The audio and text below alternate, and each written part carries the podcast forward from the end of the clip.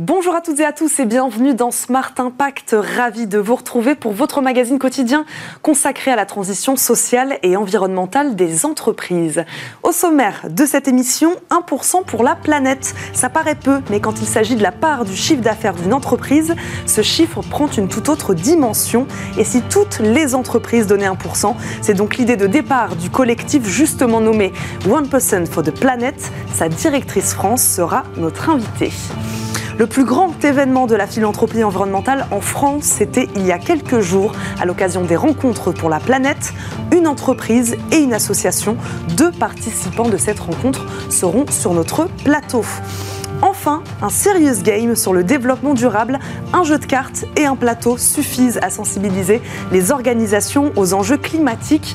On brainstorm, on imagine, on trouve des solutions pour aider son entreprise à devenir acteur de la protection de l'environnement. Début de la partie en fin d'émission. Mais d'abord, je vous le disais, c'est donc l'heure de l'invité du jour.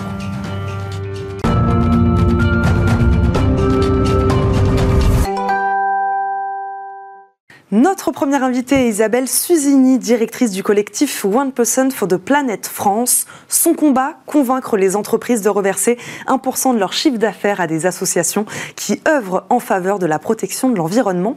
Bonjour et bienvenue sur le plateau Smart Impact. Bonjour Eva, merci beaucoup. Merci d'être avec nous. Euh, Isabelle Susini, comment est née cette idée finalement assez simple hein, sur le papier, mais néanmoins ambitieuse? Eh bien, c'est l'idée qui vient d'un entrepreneur très engagé depuis longtemps, euh, qui s'appelle Yvon Chouinard, le fondateur et propriétaire de Patagonia. Il a eu cette idée-là en 2002 parce que lui-même, il donnait 1% de son chiffre d'affaires euh, depuis longtemps à des associations et il a eu envie de rassembler autour de cette idée d'autres entrepreneurs qui pourraient euh, éventuellement faire pareil. Donc il a eu l'idée d'avoir un message très simple de, 1% pour la planète ou 1% for the planet, c'est international, c'est très facile à comprendre. Et là, du, coup, créé un, label facilement reconnaissable et intelligible et euh, depuis, ça s'est développé euh, partout dans le monde. Isabelle Suisini, pourquoi les entreprises peuvent-elles être, selon vous, un instrument rapide, efficace de protection de l'environnement? Elles sont, elles sont un levier efficace parce que euh, elles savent que c'est aussi dans leur intérêt. C'est une responsabilité qu'elles ont. Elles ont de plus en plus aussi conscience que c'est la demande de leur euh, des mmh. consommateurs, de leurs clients. La société civile, dans son, enfin de, plus en plus, euh, a pour préoccupation principale la protection de l'environnement. Ça a été mesuré par le CREDOC euh, chaque année et c'est en haut de la liste, euh, et en particulier chez les jeunes. Donc, les entreprises ont, vraiment, enfin pour celles qui ont pris conscience, elles ont, il faut qu'elles s'engagent vers vers la responsabilité sociale et environnementale. Aujourd'hui, je crois seulement 7% des sommes sont dédiées à la philanthropie, dédiées à la philanthropie, pardon, s'adressent à des causes environnementales. Comment expliquer ce chiffre? En fait, oui, c'est 7% du mécénat venant des entreprises et des fondations qui va vers, enfin, qui est fléché vers la cause environnementale. Donc c'est ridicule, c'est peu et c'est euh, complètement euh, euh, disproportionné par rapport, par rapport encore une fois, à la place que ça peut prendre dans le cœur des citoyens mhm. et notamment des plus jeunes. donc malheureusement, aujourd'hui, ça, reste, ça reste faible, ça grossit quand même. et alors comment l'expliquer? Probablement parce que c'est c'est plus difficile au départ quand même d'être philanthrope sur un sujet euh, environnemental que sur d'autres sujets qui sont peut-être un peu plus consensuels comme euh, la culture, le sport. Euh, enfin, il y, a plein d'autres causes qui sont très bonnes, mm. mais c'est peut-être un sujet un peu plus engagé. Pourquoi plus engagé? Pourquoi plus dur? C'est intéressant ce que vous dites. Euh, ça rassemble pas tout le monde encore, la cause écologique? Bah, J'aimerais bien. Je, en tout cas, c'est notre vœu, c'est que, ça rassemble, que ça rassemble tout le monde. Ça rassemble de plus en plus, mais bon, c'est pas, pas encore complètement euh, euh également réparti euh, dans, dans, chez, chez, tous les citoyens. Euh, donc, il y, y, a encore beaucoup d'efforts à fournir. et puis après, c'est difficile aussi de savoir quelle cause soutenir en priorité. Et c'est un petit peu notre rôle aussi, c'est d'aider à choisir les causes qui sont les plus importantes dans les causes environnementales et aider les entreprises à, s'y retrouver et à flécher leurs dons vers les associations les plus impactantes. On va en parler hein, de la manière dont vous faites de la pédagogie. Hein, justement, évidemment, on prend les 1% du chiffre d'affaires et puis on les flèche vers des associations bien précises. Euh, juste, petite question, comment on arrive à convaincre des entrepreneurs, des entreprises de donner 1% de leur chiffre d'affaires Ça peut faire peur sur le papier. Alors, il y, a plusieurs moyens de les convaincre, outre le fait qu'il il y a quand même une, une connaissance un peu mieux répartie sur la problématique. On n'a plus besoin, nous, d'expliquer, contrairement à il y a quelques années, on n'a plus besoin d'expliquer le pourquoi. On n'explique plus les changements climatiques, l'érosion de la biodiversité, ça c'est presque acquis. Euh, après, pour les convaincre, on leur propose une solution ultra simple et efficace, c'est euh, avoir, enfin, la, premièrement, définir un périmètre, parce que l'entreprise, elle peut rejoindre au niveau de toute l'entreprise ou au niveau d'une marque, voire d'une gamme de produits. Donc il y a un moyen d'entrée qui est un petit peu moins on va dire, un peu moins risqué. Quand c'est effectivement, si c'est sur toute l'entreprise, c'est un énorme engagement, 1% du chiffre d'affaires. Donc les mmh. entreprises peuvent éventuellement commencer à s'intéresser à la philanthropie et à la cause environnementale en entrant euh, via une marque ou une gamme. Et, euh, après, c'est euh, bah, les aider à, à, trouver les associations qui leur correspondent le plus par rapport à leurs propres sujets, des sujets qui leur tiennent à cœur, enfin qui sont dans leur trip. C'est comme ça qu'on va les convaincre, presque en leur disant regardez ce que vous pouvez faire de quelle manière vous pouvez aider? C'est comme ça qu'on arrive à les convaincre. Alors d'abord, on les écoute. On essaye de voir, euh, parce qu'il y a des, entreprises qui sont de toute industrie. Ça va être du textile, euh, les cosmétiques, il y a des, entreprises de services, de conseils. Euh, donc c'est d'abord essayer de comprendre quelles sont les causes qui leur tiennent à cœur. parce qu'il y, a, encore une fois, il y a tellement de causes au sein de l'environnement. la biodiversité, la pédagogie active au contact de la nature, le climat, enfin, il y en a, il y en a beaucoup. Donc c'est déjà essayer de cerner qu'est-ce qui est important pour l'entreprise en question, l'entreprise qu'on a en face de nous. Qu'est-ce qui est important pour elle? Est-ce que c'est euh, réduire son empreinte via de la philanthropie par rapport à sa supply chain, enfin ses sources d'approvisionnement? Est-ce que c'est impliquer ses collaborateurs euh, dans les, ses choix philanthropiques, voire dans ses actions philanthropiques via du mécénat de compétences? Et ça, ça rentre dans le 1%. Mm-hmm. Euh, est-ce que c'est avoir des actions plus à l'international ou uniquement sur le territoire français? Enfin, on discute de ça, on essaie de de bien comprendre euh, ce que veut l'entreprise. Et, euh, et, nous, on a un panel d'associations agréées, on en a 500 en France, qui sont réparties sur tout le territoire et sur toutes les thématiques environnementales, et on les connaît bien, mmh. et donc on arrive à, à donner des conseils euh, aux entreprises pour qu'elles flèchent euh, leur 1% vers ces associations. Et le conseil va même plus loin via euh, l'événement qu'on a eu la semaine mmh. dernière, qui était les rencontres pour la planète, où c'est un, un, filtre encore plus précis des meilleurs projets de protection de l'environnement. Dont on va parler dans quelques instants. Vous parliez euh, des secteurs euh, du textile, notamment euh, des entreprises de tout secteur. Est-ce que ce sont tout type de structures aujourd'hui qui oui, de, la plus petite entreprise à la plus grande, euh, ils vous font confiance? Absolument. C'est alors parfois on nous pose la question est-ce que ce sont que des grands groupes qui sont philanthropes Alors, et eh ben non en fait, contrairement à ce qu'on pourrait penser, euh, les membres 1% pour la planète, les entreprises sont, euh, ça va de la start-up, la, l'auto-entrepreneur, la profession libérale. On a beaucoup de dentistes, on a des avocats, jusqu'à la, PME et l'entreprise de taille intermédiaire. on a, on n'a pas de très grands groupes, mm-hmm. mais c'est assez assez représentatif, sinon, de la, de la façon dont le, tissu entrepreneurial français est constitué. Donc, on a beaucoup de TPE, PME, principalement. Pas de structure plus difficile à convaincre que d'autres, Isabelle Susini? Ah bah, bah, effectivement, en tout cas, nous, celles qu'on arrive en premier à mm. convaincre, ce sont des entreprises familiales. Quand il y a mm. assez peu de décideurs euh, pour, la, pour, la, pour la prise de décision sur la philanthropie, moins on a de parties euh, autour de la table, euh, finalement, plus c'est facile de les convaincre. Donc c'est les entreprises familiales, c'est quasiment le cas pour tout, tous les membres 1%, ils sont tous, ils appartiennent toujours au fondateur ou à la fondatrice euh, ou, à, un très petit nombre de personnes. Isabelle Suzini, euh, vous parlez de, de collectifs, de mouvements d'entrepreneurs. Euh, y a-t-il une forme d'engagement de ces entreprises qui dépasse hein, juste le fait de reverser 1% de leur chiffre d'affaires? De quelle manière, je ne sais pas, vous les impliquez ou même eux sont-ils impliqués quotidiennement tout au long de l'année sur, sur les projets associatifs que vous portez, que vous représentez? Eh bien, être philanthrope à hauteur d'un pour cent de son chiffre d'affaires, quelques périmètres que ce soit, c'est très engageant. Euh, et dans 95% des cas, c'est un mécénat direct. C'est l'entreprise membre qui verse directement à l'association, qu'on lui a conseillé ou pas. Hein, mais donc il y, y, a un lien qui se crée entre l'entreprise et l'association. Et, euh, et, de fait, euh, par ce lien, euh, ça va au-delà de la philanthropie. Mm. Donc c'est vrai que c'est l'entreprise qui nourrit la philanthropie, parce que c'est 1% du chiffre d'affaires, mais inversement, la philanthropie nourrit aussi l'entreprise, ses collaborateurs, enfin ses parties prenantes, parce que ce sont des échanges, ce sont des échanges humains. Mm. Et, et puis l'entreprise, la, enfin, la plupart des entreprises n'ont pas envie d'avoir un discours complètement, complètement incohérent entre je suis philanthrope d'un côté et à côté je mm. mets la poussière sous le tapis. Euh, non, ça ne se passe pas comme ça. En vrai, euh, il y a une cohérence, il y a une volonté euh, d'être engagé, si possible, sur tous les fronts. Donc, presque vous, One Person for the Planet, peut-être qu'après, vous, vous-même, vous mettez de côté ou vous, vous, laissez le lien, la relation se faire une fois que vous avez mis en contact l'entreprise et l'association? Oui, notre objectif, c'est vraiment d'être un organisme chapeau, mm. mais et avec un seul objectif qui est augmenter les sommes dédiées à la cause environnementale, mais les flux financiers, ils vont vers les associations récipiendaires.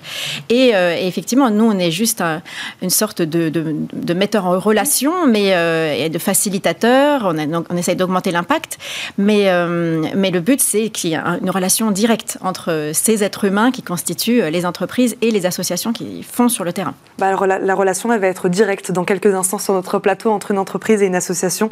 On en parlait des rencontres pour la planète. Merci hein, Isabelle Suzy de nous avoir accompagnés. Je rappelle, vous êtes donc directrice, c'est ça, de directrice du collectif One Person for the Planet France, la partie France, parce que vous êtes dans le monde entier.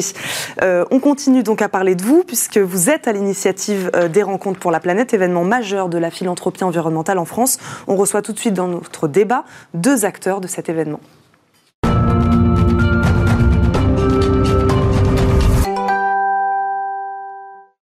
Smart Impact, le débat RSE aujourd'hui focus sur les rencontres pour la planète, événement majeur de la philanthropie environnementale en France, organisé, je le disais, par 1% for the Planet, qui a eu lieu les 5 et 6 octobre dernier. Une sorte, je l'ai appelé comme ça, de speed dating entre associations voulant récolter des fonds et entreprises voulant, elles, les parrainer. Recyclivre fait partie des entreprises mécènes. David Laurin, son fondateur, est notre invité. Bonjour. Bonjour. Bienvenue sur le plateau de Smart Impact. Nature Évolution, elle, est une des associations qui ont pitché lors de l'événement pour récolter des fonds. Evrard Wedenbaum, son cofondateur, est également avec nous. Bonjour. Bonjour. Bienvenue sur le plateau de Smart Impact. Euh, première question, David Laurin, pourquoi Recyclivre a-t-il fait le choix de s'associer à cet événement? Alors nous, on est membre d'un pour cent pour la planète, donc depuis pas mal d'années. Donc c'est, euh, on reverse donc 1% de notre chiffre d'affaires euh, par an à des associations qui combattent euh, l'illettrisme en faveur du développement durable. Et dans ce cadre-là, on s'est dit, ben, on va s'inscrire, dans, dans cet événement-là. Et en fait, nous, on a euh, un tiers des dons qu'on va verser cette année, à peu près un peu plus de 100 millions d'euros, euh, 100 000 euros, pardon, 100, 000, 100 millions ça ferait beaucoup, 100 000 euros. Euh, on va en verser une partie qui va être choisie par nos clients. Donc on a fait, euh, on a envoyé un, questionnaire à nos clients et qui, euh, avec différentes associations donc qui étaient présentes à cet événement-là, et c'est nos clients qui ont choisi donc de reverser 30 000 euros à Nature Évolution. Nature Évolution, lui aussi hein, est déjà membre du club 1% euh, pour la planète. En tant que bénéficiaire. En tant que bénéficiaire, exactement. Vous, qu'attendiez-vous, euh, même question, hein, d'un événement comme celui-ci? Alors c'est relativement bien organisé. En fait, c'est prévu quelques mois à l'avance et on le, 1% pour la planète, l'association qui gère donc cet événement des rencontres, nous sollicite, nous en tant qu'association, mais donc elle a sollicité tout le panel des, des bénéficiaires pour proposer un projet en tant qu'association, on, peut avoir différents projets, peut-être même des dizaines de projets pour certaines, et, euh, on vient en proposer un. Il est validé ou pas, et donc il y a une sélection d'une quarantaine d'associations qui viennent pitcher. Donc c'est effectivement une sorte de speed dating. c'est vraiment, euh, on a 8 minutes ou 10 minutes pour, mhm. pour expliquer le projet euh, du contexte jusqu'au résultat, aux bénéficiaires, etc. Et puis face à nous, on a un panel de mécènes potentiels et à la fin, euh, il y a une discussion entre eux. C'est comme une sorte de jury, quoi. Et ils viennent donner ou pas, ou un peu, ou beaucoup, aux uns et aux autres. Et alors évidemment, heureusement, tout le monde en ressort avec un petit peu quelque chose, ce qui est plutôt bien. Et puis dans certains cas, on s'en sort encore mieux, et ce qui a été notre cas cette année. Vous parliez euh, de différents projets. Une association peut avoir en effet plusieurs projets. Vous, dans votre cas, depuis 2010, vous œuvrez à protéger les mondes perdus. Expliquez-nous ce que ça signifie et quel projet cela peut représenter. Alors déjà, il faut avoir en tête que la biodiversité, c'est quand même une des crises majeures de notre planète actuellement, qu'il y a un besoin extrême de fonds qu'on n'a pas, qui mais vraiment qui n'existe pas aujourd'hui pour la protection de la biodiversité. Il y a eu beau y avoir un, gros un, gros, comment dire, une grosse convention à Marseille avec l'UICN, avec Emmanuel Macron, avec tout ça. C'est énormément de, de mots, mais malheureusement, en termes d'action concrète sur le terrain, il ne se passe pas grand-chose.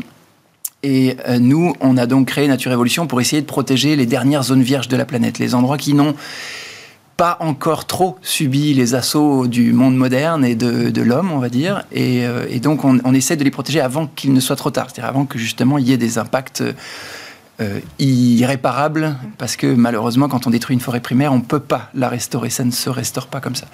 Donc nous, notre travail, c'est de cibler d'abord des zones en péril, des zones extrêmement riches en biodiversité, qui sont également souvent les endroits les plus difficiles d'accès. Donc c'est aussi une raison pour, lesquelles, euh, pour laquelle il y a peu d'associations ou peu d'acteurs sur ce genre de territoire. Et nous, on a cette expertise-là d'aller accéder à ces zones-là de développer, d'y développer ensuite un, panel de projets qui vont permettre, si tout se passe bien, la protection légale, mais aussi la protection, euh, euh, j'allais dire, pérenne, c'est-à-dire celle qui inclut les communautés locales, celle qui fait que ce sont les communautés locales qui ont envie de protéger ce territoire. Donc c'est tout le travail qu'on essaie de mettre en œuvre. Ça passe par de l'aide sociale, de l'aide économique, ou des actions de conservation pure et dure, j'allais dire un peu plus classiques, telles que du reboisement, de la sensibilisation environnementale ou des recherches scientifiques. Voilà, c'est vraiment le panel complet pour essayer de protéger un écosystème. Et comme les recherches sont peu nombreuses sur ces sujets-là, c'est ce que vous nous dites, vous avez besoin de beaucoup, beaucoup de dons.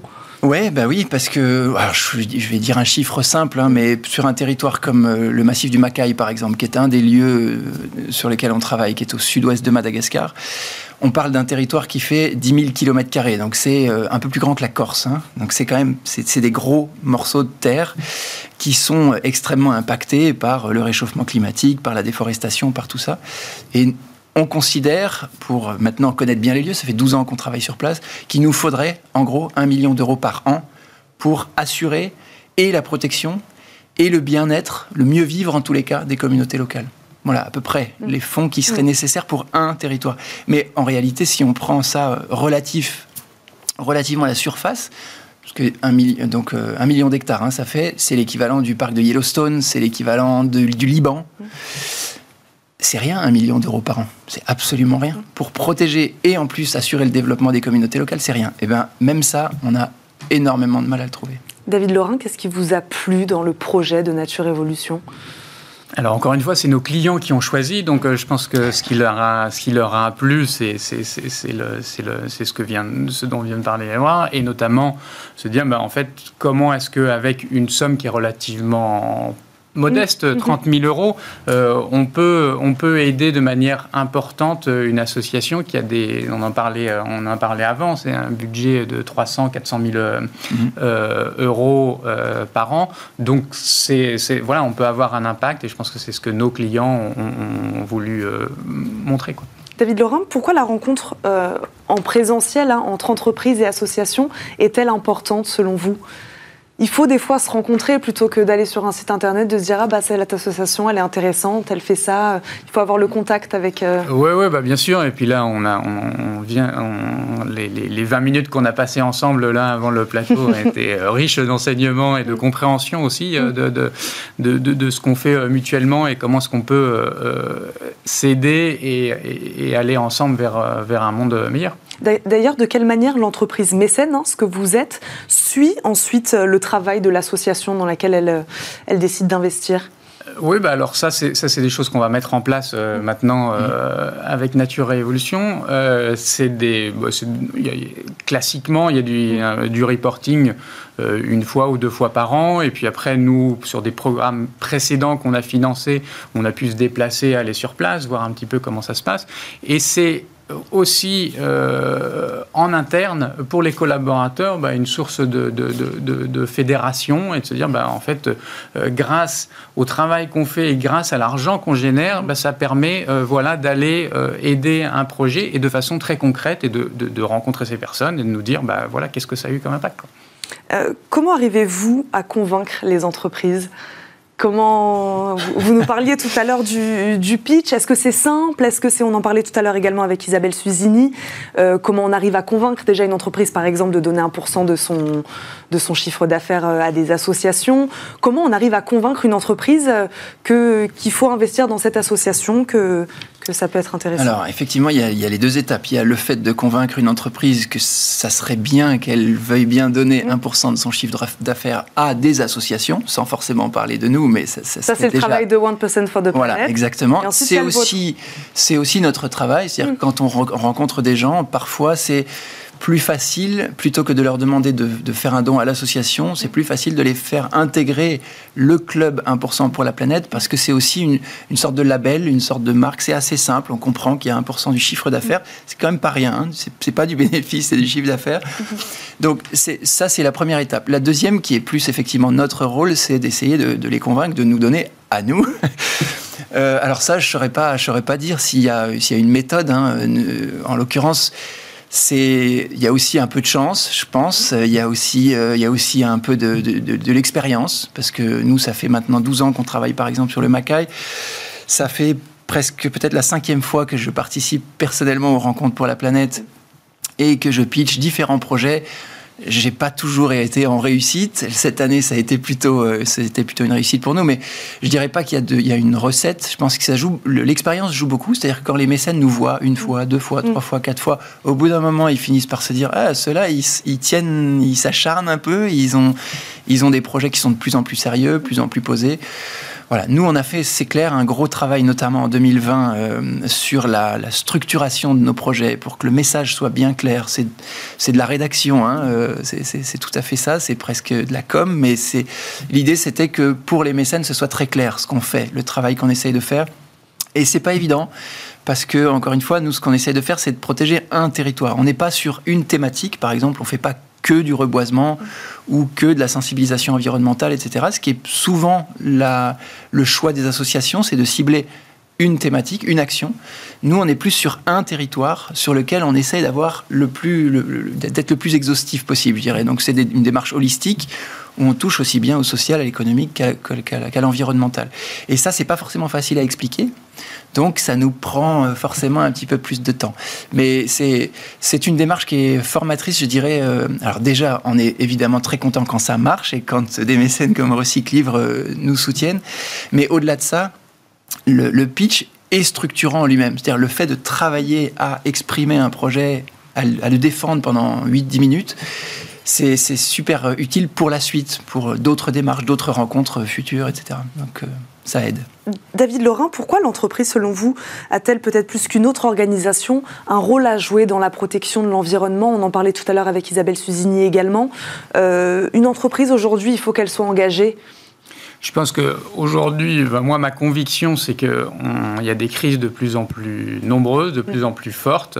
Et je suis persuadé, et ça a été prouvé par beaucoup d'études, que les entreprises qui ont une vision et qui ont une mission autre que uniquement la génération euh, de bénéfices euh, vont traverser plus facilement ces crises, seront beaucoup plus résilientes. Donc moi, aujourd'hui, je pense que c'est un impératif pour n'importe quelle entreprise euh, de mettre voilà, la protection de la planète, la solidarité au cœur de la création de richesses, parce que c'est comme ça qu'elles seront encore là demain et dans 10 ans et dans 20 ans et dans 50 ans. C'est comme ça qu'elles seront plus résilientes. Merci beaucoup à tous les deux de nous avoir accompagnés aujourd'hui, d'avoir mis en lumière ce, ce, beau mouvement euh, des rencontres pour la planète. Merci beaucoup à tous les deux. Merci à vous. On termine comme chaque jour cette émission par la bonne idée du jour.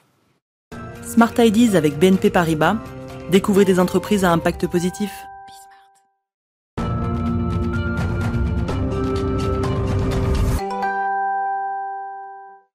La bonne idée du jour est celle de Thomas Guest, bénévole et administrateur de la Jeune Chambre économique française, en charge du développement du jeu Captain ODD, un jeu de cartes avec plateau en mode collaboratif en référence aux 17 objectifs du développement durable. Bonjour Thomas. Bonjour. Bienvenue sur le plateau de Smart Impact. Avant de rentrer hein, dans l'explication des règles du jeu, comment est venue l'idée de ce Serious Game sur le développement durable?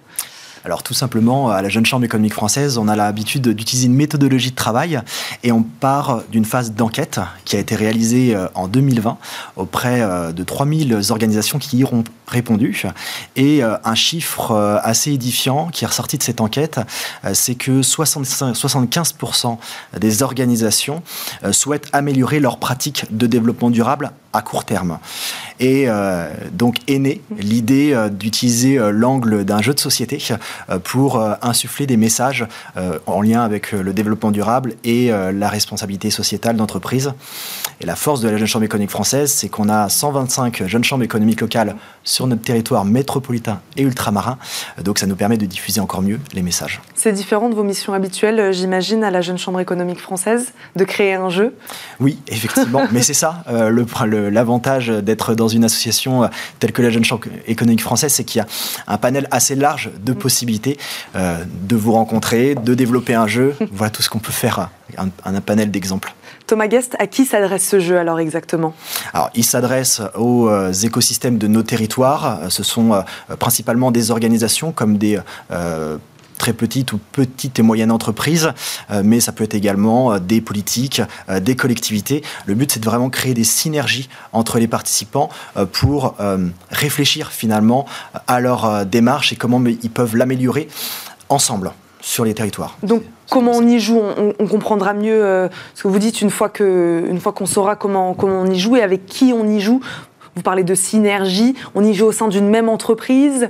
Euh, combien de joueurs Expliquez-nous comment ça marche. Alors, on réunit euh, notre euh, réseau, notre réseau local mhm. et on s'installe autour de la table à 2 à 5 joueurs autour de la table et l'idée effectivement autour d'un plateau et de cartes on, on a un objectif commun on a un objectif collectif atteindre un certain nombre de points de durabilité et on le fait grâce à la création d'entreprises et à l'optimisation de ces dernières euh, pour pouvoir gagner ces, fameux points. Est-ce que vous avez des exemples, euh, peut-être pas de questions, mais de projets, de, sujets soulevés euh, sur ces cartes de, ce jeu Captain ODD Oui, on a les fameuses cartes optimisation. Mhm. C'est celles qu'on va attribuer à des entreprises.